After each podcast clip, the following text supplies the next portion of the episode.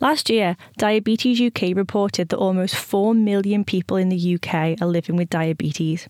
Around 90% of these cases are classed as type 2, which is often linked with obesity. Interestingly, type 2 diabetes has been reversed in patients undergoing weight loss surgery who've been able to leave hospital after only a few days, no longer needing their diabetes medication. Studies have suggested it's not the surgery itself, but the calorie restricted diet that follows which is responsible. Now, a team at Yale University has investigated the biological mechanisms by which this reversal is made possible. I'm Heather Wark, and I spoke to Dr. Rachel Perry. We generated type 2 diabetes in rats by feeding them a high fat diet and treating them with a drug that makes them less likely to secrete insulin, which is the glucose lowering hormone. And we put them on a caloric restricted diet, giving them a quarter of their daily caloric intake each day for three days. And within just that three day period, we saw a large lowering of plasma glucose. So blood sugars went down not quite to normal, but much better than they were in the control diabetic rats. And so then we sought to understand what's the mechanism by which this happens we used a novel method called positional isotopomer NMR tracer analysis, or PINTA is the acronym, to measure the specific metabolic pathways that contribute to high blood sugar in these diabetic rats. Blood sugars are high in part because the liver makes too much glucose in diabetes. This uh, process is improved with caloric restriction. We found that the glucose lowering effect of caloric restriction occurs because of reductions in three pathways that contribute to high blood sugar.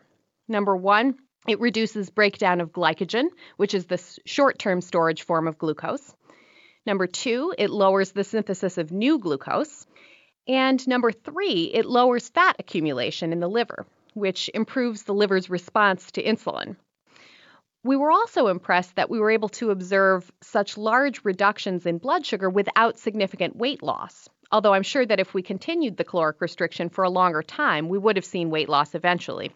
So, this suggests that with just a couple days of reduced caloric intake, you may be able to get a significant metabolic benefit.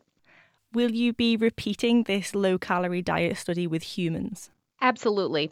It's easier said than done for any of us to go on a very low calorie diet. I don't know that I'd love to sign up to eat a quarter of my daily caloric intake. But of course, the most important question is do these results translate to humans? And do you think that will lead to a treatment that's diet based in humans or something more medical? We could identify either diet based or medical treatments from these studies if the findings are replicated in humans.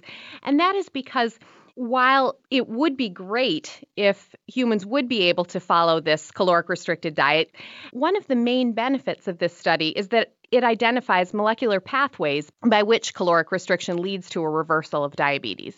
In theory, you could do it by diet or by targeting any of the three, or better yet, all of the three pathways that we found in this study.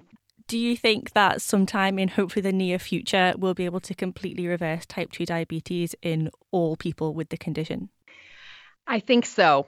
There are a number of interventions that people are working on. We have one ourselves. This drug burns liver fat. That's a mechanism similar to what we found in this study. With caloric restriction, you're able to reduce liver fat and reverse type 2 diabetes. So I think that interventions based on reducing liver fat content and thereby improving liver insulin responsiveness are going to be the way to go. That was Dr. Rachel Perry from Yale University. The study was published in Cell Metabolism.